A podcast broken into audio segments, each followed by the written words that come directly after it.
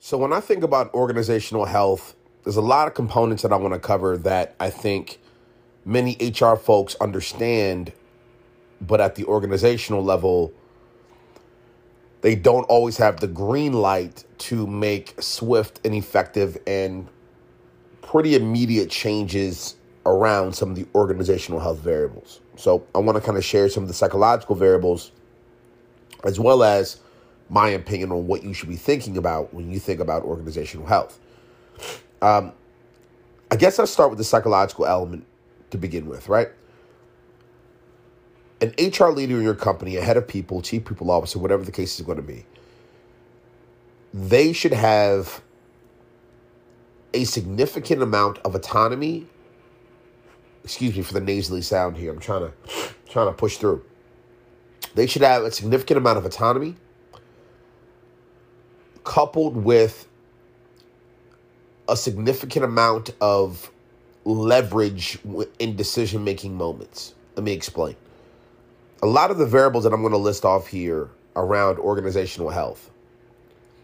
Bottom line, these variables support new product innovations, more money, money coming in faster, products being developed and built and ideated on faster, more efficiently, employees that you've never heard of finally feeling safe enough to raise their hand and say that they've noticed seven different issues in this department, which could be connected to the other department, which could be connected to the reason why there's a drop off in sales, and they have a solution that they've been working on behind the scenes internally, but now they're ready to bring it up because there's psychological safety. Uh, organizational health and the head of people having a lot of de- decision making bandwidth can be connected to attracting and retaining some of the best talent that can also attract other talent because their brothers and their sisters and their colleagues now find out that they're working there. Thus, they're like, well, if John will work there, John's the smartest, most creative, brilliant guy I know that doesn't work at any company. So let me check out what they're doing, right? So organizational health, head of people, chief people officer, decision making rights, all of this shit matters at a real, real level. And I've been on so many interviews as of late, and I'm in a company right now as a volunteer, as pretty much sitting at, you know, co owning the responsibility, sitting at the top of the org as we think about the people. And we're still fighting and we're still feeling this uphill battle of making strong cases and getting things approved and essentially waiting to get green lights. And I don't think that's good as you think about the health of your org. Yes, the health of your org has a lot to do with sales. Yes, the health of your org has to do a lot with your margins. Yes, the health of your org has a lot to do with the competitive landscape of the products or the services that you put out and how that matches up with folks and brands around you etc., etc., etc. right? Marketing, you know, delivery, all these things.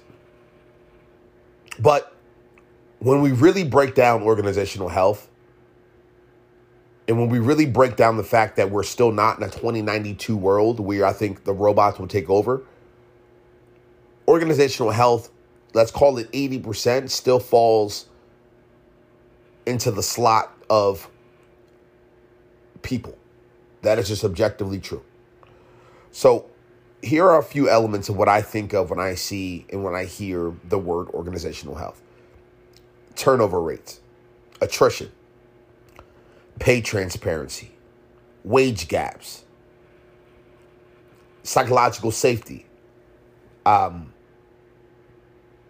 best practices that are connected to retention,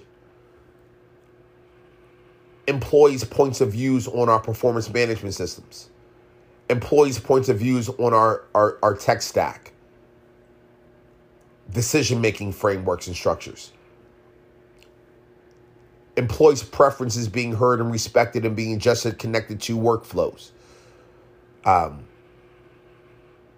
there's so many more. Like I'm literally going to start pulling up more because I'm like pausing right now. I'm learning and development, right?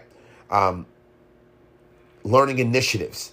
Um, you know, what's happening when what you know what's happening when when we want to what's happening when we want to try to have the ability to restructure or re-navigate a role to position to position an employee into a role that's much better for for he or she um and, and on and on and on right and so all of those variables and so many more should be tracked. Like literally what, what spawned and created and motivated me to make this piece of content today.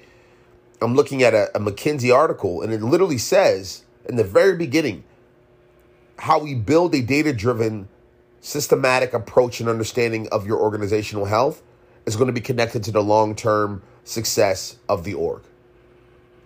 And the chief people officer needs to have full bandwidth and responsibility, full decision making capability and full understanding and data at all times around some of those variables I just mentioned and more when we think about organizational health. And a lot of the data in those categories should not just be raw, it should be data that generates a perspective from the employees first. So if you have your attrition data, if you have your retention data, if you have your NPS score data, if you have your data around um, decision making, workflows, autonomy, if you have your decision, you know, you have your data around flexibility of work. Um, again, financial numbers as far as pay gaps and performance, all of this shit should be generated from not only just having the raw data, but there should be a storytelling element, a contextual, nuanced information package of what the employees are saying about this data what the employees are feeling about the data. You should be teaching them and putting them in the position of power to, to, to storytell to you what you need to be doing differently. I'll pull up the notes from uh, an exit interview yesterday.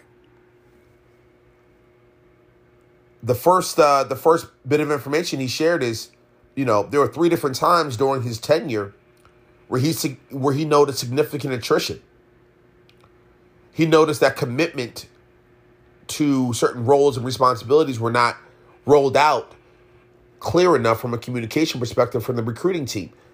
That is connected to organizational health. That is data from the employees first that is going to really impact what we decide to do moving forward. He also shared that he believes that we should be formally gathering information around around inevitably how to how to manage and understand you know the capacity of, of the capabilities and the team members we have in the organization. Again great feedback that will impact the organizational health. There should be an investment of software for the collection of information better than what we currently have. Again connected to organizational health that was that was created from the employee's pov i can go on and on and on through here right? Like vision delivery team and process um, you know, operating an operating model that's improved, internal communications that are improved, matrix and cross department communications issues are still not clear. This is great feedback that, again, is going to impact our organizational health. So, as heads of people, we need to not only have this data, but we need to have the decision making, the ability, the autonomy to say to a CFO, a CMO, a CEO, to say to fellow executives in the company, this is the data, raw, this is the storytelling connected to the raw data, and this is what the hell we got to do. We got to make a change. We got to improve. So, just a few thoughts and perspectives around organizational health. Hope this rant helped.